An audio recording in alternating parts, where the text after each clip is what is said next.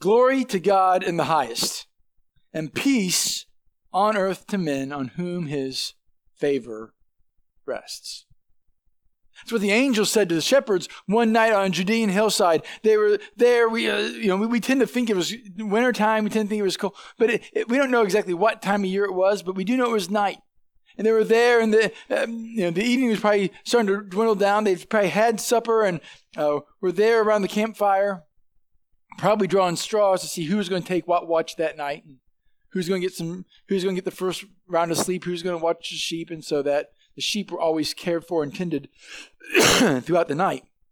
And so some were getting ready to, to go to bed, some were getting comfortable for, the, for, the, for that first watch. And as they were there, all of a sudden, uh, what was a calm and peaceful night all of a sudden changed rapidly when a whole host of angels appeared and said, Glory to God in the highest, and peace on earth to men on whom his favor rests.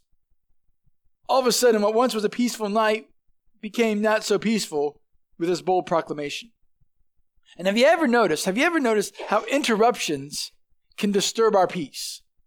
How interruptions can disturb our peace. Maybe you have holiday plans. Maybe uh, you, you had holiday plans to go one place or another, and, and then all of a sudden, someone's plans conflict with yours.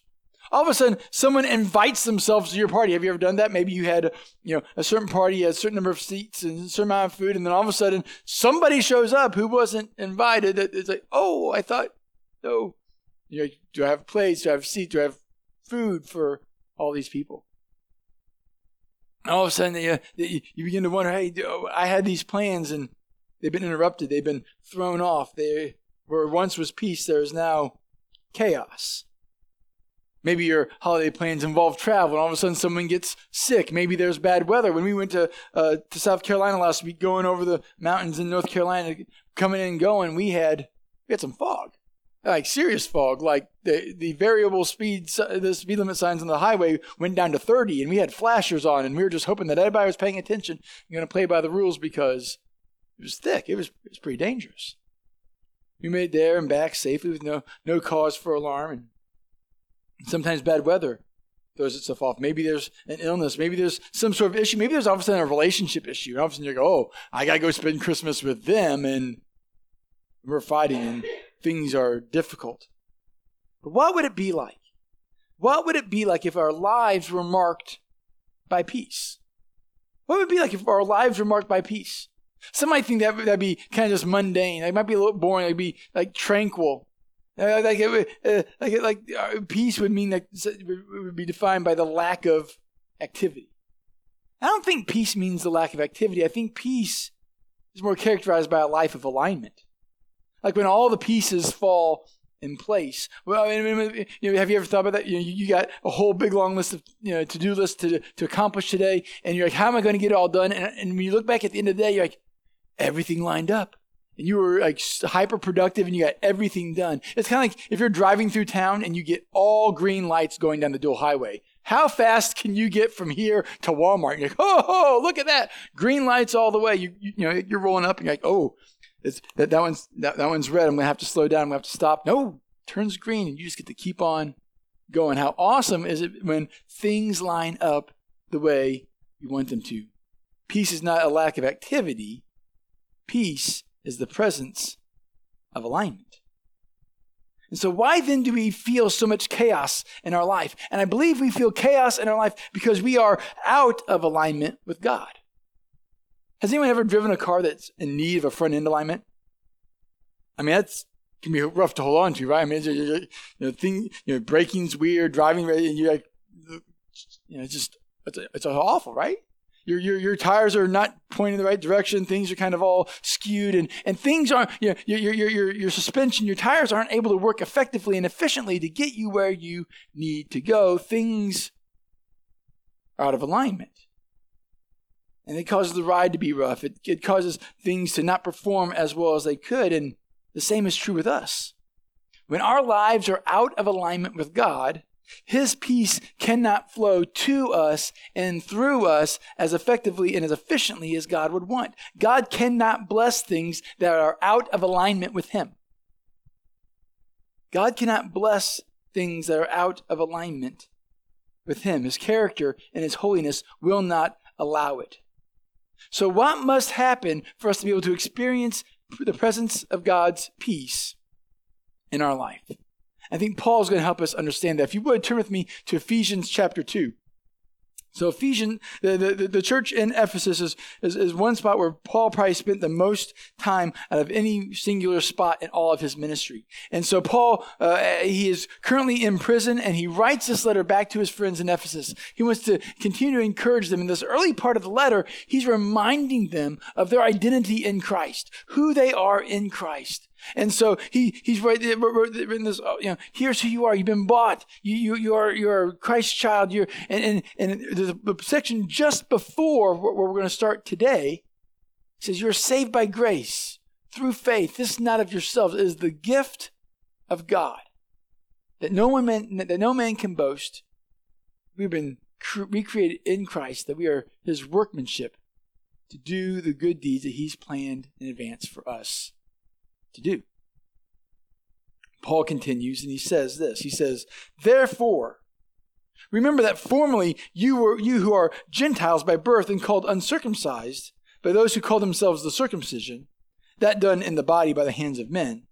Because remember that at that time you were separate from Christ, excluded from citizenship in Israel, and foreigners to the covenants of the promise, without hope, without God in the world. But now, in Christ Jesus, you who once were far away have been brought near through the blood of Christ. For he himself is our peace, who has made the two one and has destroyed the barrier, the dividing law of hostility, by abolishing in his flesh the law with its commandments and regulations. His purpose was to create in himself one new man out of the two, thus making peace, and in this one body to reconcile both of them to God through the cross, by which he put to death their hostility. He came and preached peace to those who are far away and peace to those who are near. For through him we have we both have access to the Father by one Spirit. Consequently, you're no longer foreigners and aliens, but fellow citizens with God's people and members of God's household, built on the foundation of the apostles and the prophets, with Christ Jesus himself as the chief cornerstone. In him, the whole building is joined together and rises to become a holy temple in the Lord. And in him, you two are being built together to become a dwelling in which God lives by his Spirit. As we begin, first thing we need to do is, zoom way out. We, we kind of take a, a 30,000 foot view before bringing it in for a landing. See, from the very beginning of time, God always dealt with his people through covenants. You go back to Genesis 1 and 2, and, and God deals with Adam and Eve through a covenant. He says, Be fruitful and multiply, rule over all the earth, and, hold it in your dominion. And so God gave Adam and Eve dominion over the earth. He gave humans the uh, rule over all the earth, all the plants and all the animals. He said, Be fruitful and multiply and, and fill the earth. And he sent them out. And there they were. They lived in Eden, and, and, and I imagine they may have lived there for a while.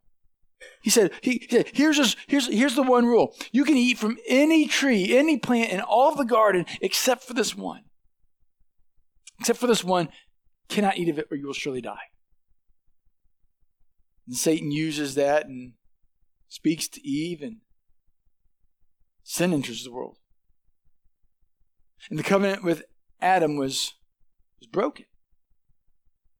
They leave Eden. They they they they fill the earth. The, the, the, you know, there's more and more and more people, and and, and there, as more and more people uh, fill the earth, there's more and more sin. And and by Genesis six, God is so grieved that He's even made man that He just wants to reset and start all over. And so He finds a righteous man named Noah, and through Noah, He says, "No, I need you to build a boat because I'm going to flood the earth." and I, I need you to, to, to, to, build it in such a way that, that it can house all these animals and your family. And so he builds it. And as he builds it, people come by and they're mocking him and they're making fun of him. And, and Noah's preaching the whole time. Hey, you, when time comes, you need to be on the boat. That's the only way you're going to be safe. Like, it's not going to be rain. There's never been rain here. And they, they don't believe, and all of a sudden the animals come, they get in the boat, the door shuts, there's rain, everybody's flooded, and the only family that is saved is Noah's. You get out of the ark, and God says, I will never flood the earth again. I'll prove it to you by putting a rainbow in the sky. He says you can eat any of the plants and any of the animals, just don't eat the blood of the animals. For the life of the animals in the blood, and there's a covenant with Noah. I'm never going to destroy the earth again by flood. Short time later, a few generations, all of a sudden there's a man named Abraham. Abraham, God calls Abraham out of the land of Ur, and he says, I need you to leave your family and your land and your, your people, and I need you to go to this land that I will show you. And, and if you do this, you'll be blessed. And, and along the way, God slowly reveals his covenant to Abraham. He said, he, he, uh, uh, he gives him a sign that's going to distinguish his people from the rest of the people. And he says, he gives him the sign of, of circumcision and that all of God's people will, will have this physical sign and everybody else will not. And, and so they go on and then all of a sudden there's this, there's this covenantal ceremony. And God comes to Abraham and he says, Abraham, I need you to cut a bull and a heifer and a ram and a sheep and cut these animals in half and lay them out and I will appear to you. And so Abraham makes these sacrifices. He cuts the animals in half and they are laid out on the ground and Abraham is there waiting for God.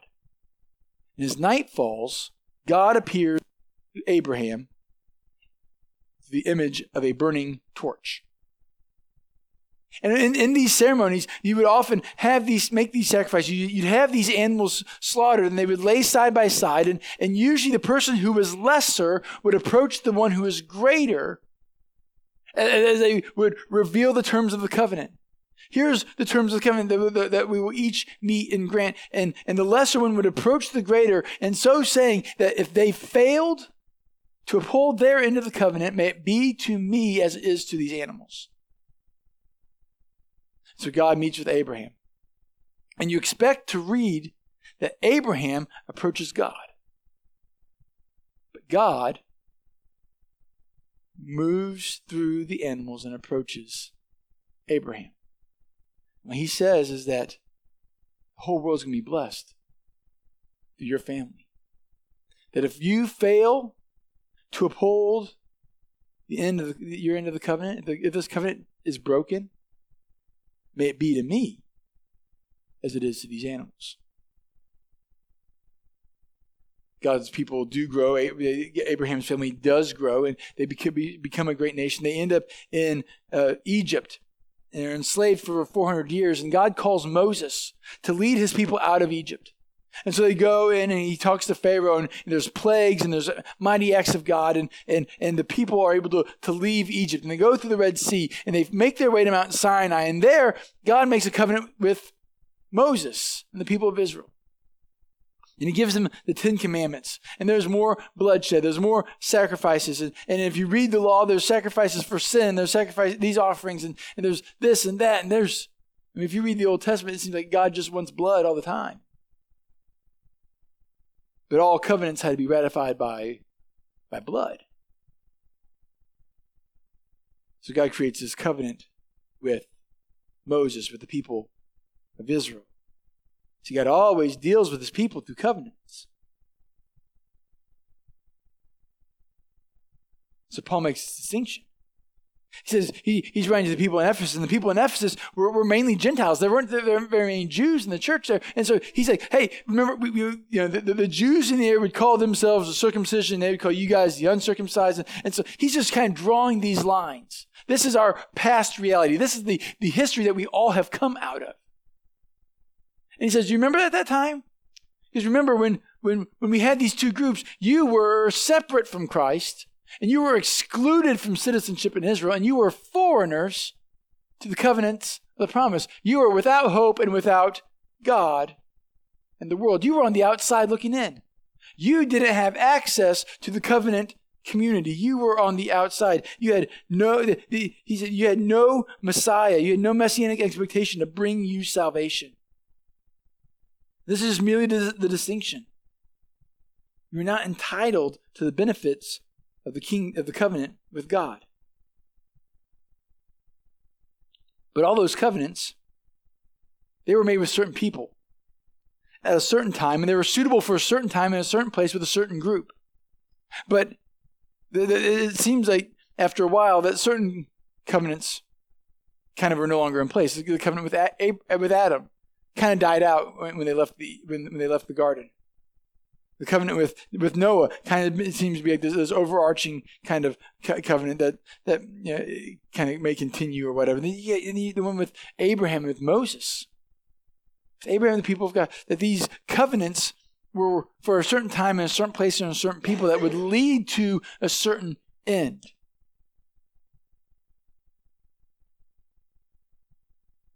So we celebrated a part of that covenant this week. We celebrate part of that covenant every week, right? When we gather around the table, when we have take communion, we participate almost in a way a portion of the Passover uh, Passover meal, which is part of the Mosaic covenant. But Jesus, on his, at his last Passover, he gathers his disciples around. He says, Guys, you know how we've been doing this for all these many years? All those things pointed to me. They all pointed to me.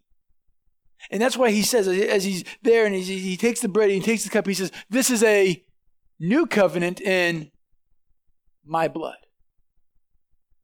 It's built on this old covenant, but that old covenant is now gone. It's now been replaced. It's replaced with this new covenant. If we have something new, the old is no longer in place. The new is better. And Jesus, this new covenant in my blood, all that, all those sacrifices, everything from all the years pointed to me. And all those people who were on the outside looking in have now been brought near through the blood of Christ. They were on the outside looking in, but now they've been brought near through the blood of Christ, that Jesus would go to the cross, he'd be crucified once and for all, for all the sins, for all mankind. And because Jesus sacrificed himself, he became our peace. He became our peace. See, there was two groups, and he's made these two groups one. Destroy the barrier, just destroy the wall of hostility. He came to be our our peace. First of all, his death made peace between God and man.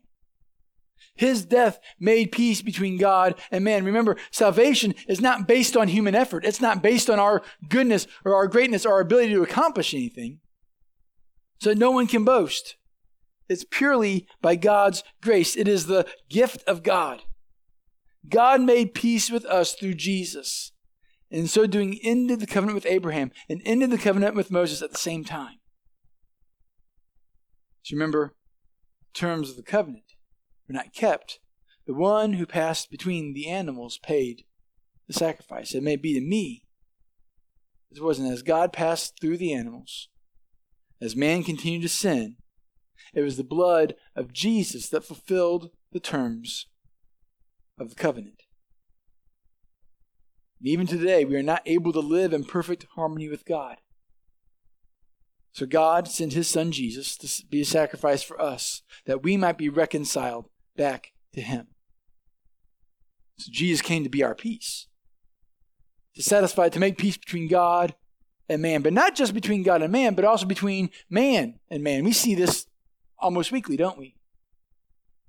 There are, you know, a lot of times we paint with a broad brush. We use stereotypes and we tend to lump people all together. Like people from different different individuals and people from different groups and different races. And we say, oh, they look alike and they talk like, so they all must be alike. And so we speak of generalities. But when we speak in generalities and we believe in generalities, we tend to stir up hostility between people. You know, all those people are like that. And so there's tension between man and man. There's conflict and there's chaos between people, between groups, between races, between nations. See, there's this wall that was built up between the Jews and the Gentiles. In the Old Testament, God said He wanted His people to come away and be separate because the, the other nations might lead them astray. And as you read through the Old Testament, as you read through the Old Testament history, you see that, that time and time again that these outside nations would have influence on God's people and pull them away. Until they are led off into captivity because they had so fallen away from God. But when they come back, when they come back, they rebuild the temple. And when they rebuild the temple, they build the temple with certain courts for certain groups. They build these walls to keep certain people out. In fact, Paul is in prison because uh, he was. Uh, it was thought that he brought a, a non-Jewish man in past a certain gate. The first outer gate was the, the outer court was called the court of the Gentiles.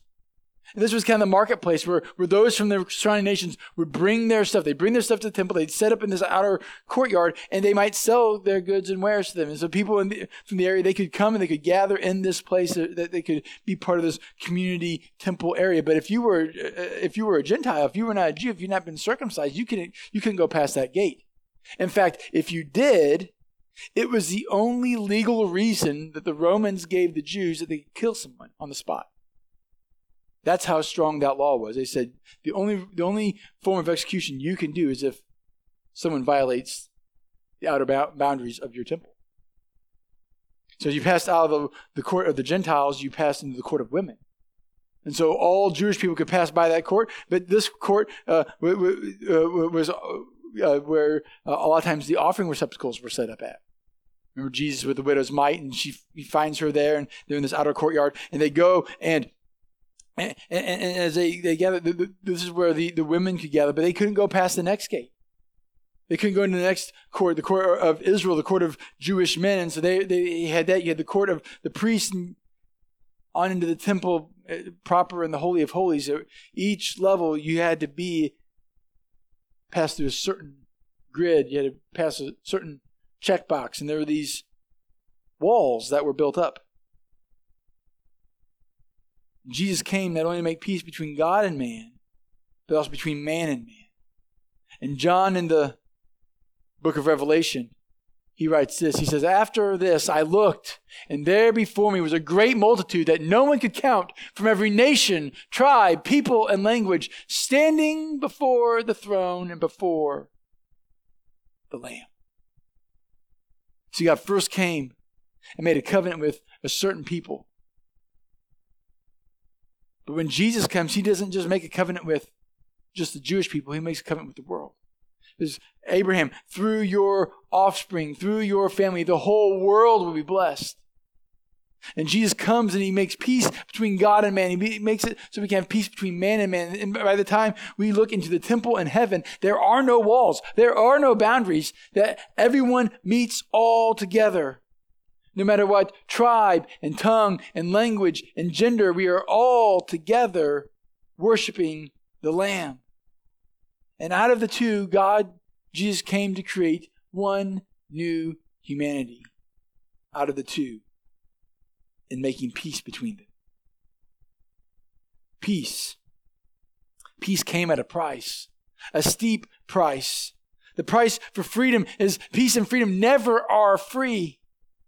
And so it t- took the blood of Jesus, it took his death on the cross to put to death their hostility. It took the cross to make this our reality. So that both those who are far and both those who are near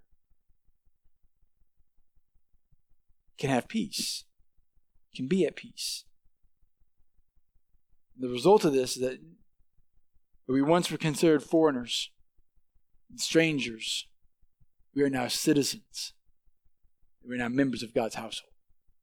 And if we are members of God's household, then that means we are family. And if we're family, there's always a place at the table. There's always a place for us in the family. We are now citizens of God's kingdom and we are now members of his household. We've been granted permission to come near. We're not just servants, we're not just friends, but we're part of the inner circle. And then Paul gives us he gives us a visual picture. He says we're being built into a house, built on the foundation of the apostles and the prophets. And that Jesus is the cornerstone, that we, we were being built together. We're rising to become a holy temple in the Lord. Those of us who have aligned ourselves with Jesus, have you ever tried to build something and not built it off of a, a singular point? And all of a sudden your measurements get off and things are, get out of alignment and things get all wonky. See, the house that God is building is built off the cornerstone of Jesus. And as we, uh, it's on, He is the one on whom we align our lives. See, we don't conform Jesus to us. We don't take, we, we don't read scripture. We don't, we don't, we don't conform and go, Jesus, I don't like that about you. And so I'm going to, I'm going to take how you are and make you like this so that you're a little bit more like me. We don't make Jesus in our image. We don't conform Jesus to us. We allow Jesus to conform us to be him, like him. We don't take scripture. We don't take the pages of scripture and, and cut and paste and, and take those sections just that we want things that, that are good and feel comfortable to us. We don't conform scripture to our culture. We take scripture, allow scripture to conform us to be like Jesus. See, when we live out of alignment with God, there we find chaos. There we find hurt. There we find tension and, and discord and and hatred. As we align ourselves with Jesus, He forms us into a holy temple to the Lord. And that's interesting. How this building that once had several courts now has all the walls torn down. So we all have access.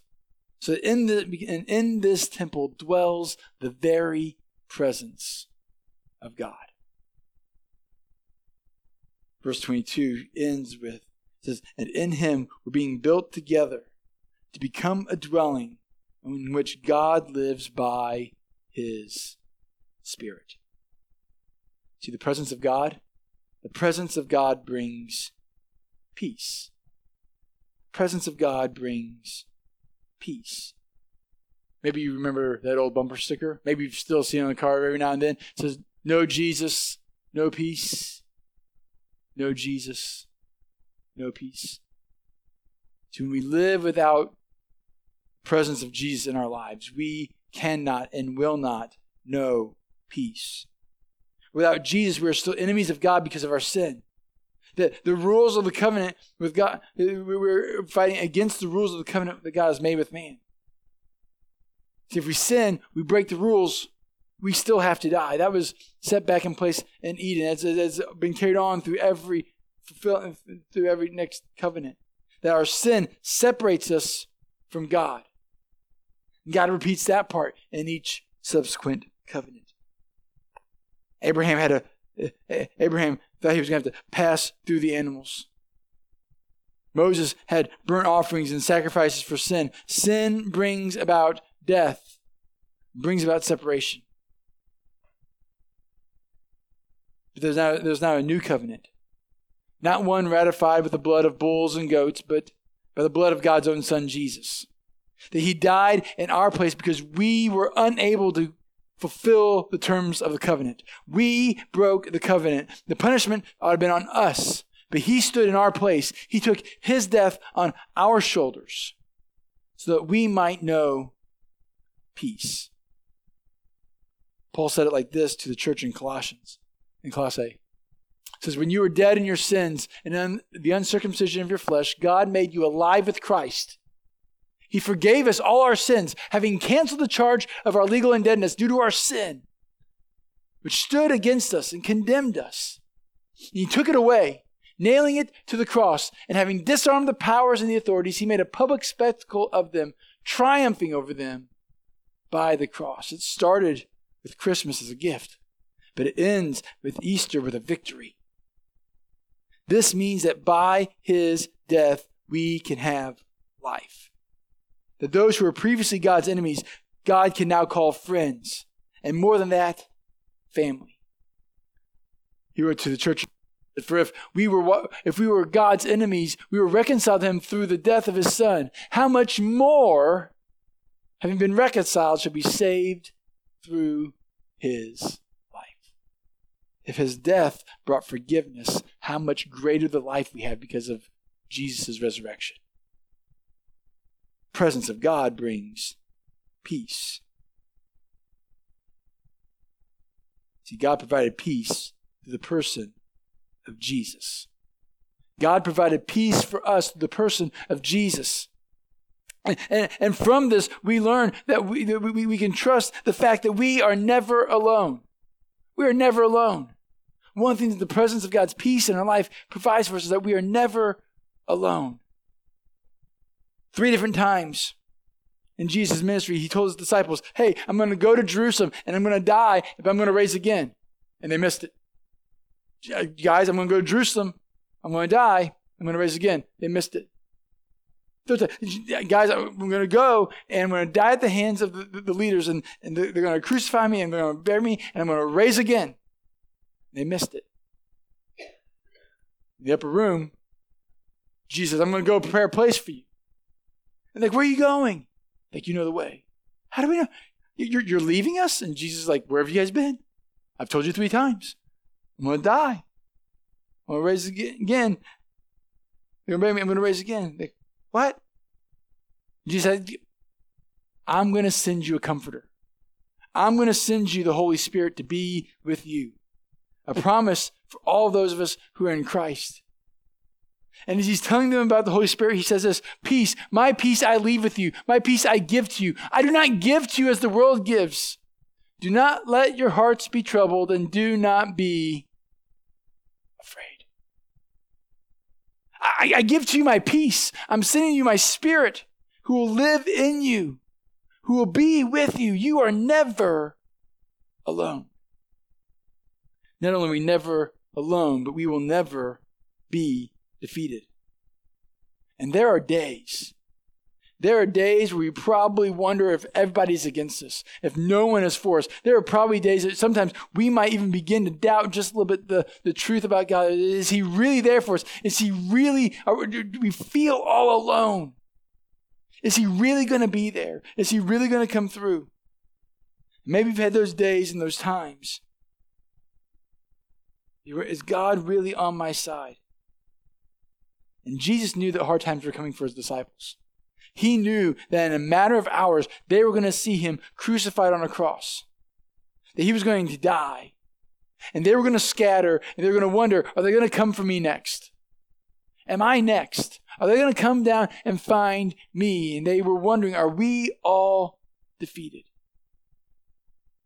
Jesus said, if this is how they treat me, it's also how they'll treat you. And so he tells them, I've told you these things, so that me you may have peace. Uh, you are frightened and you are worried and you're and, and rightfully so. Things are going to look bad for a few hours here. But I've told you these things so that in me you may have peace.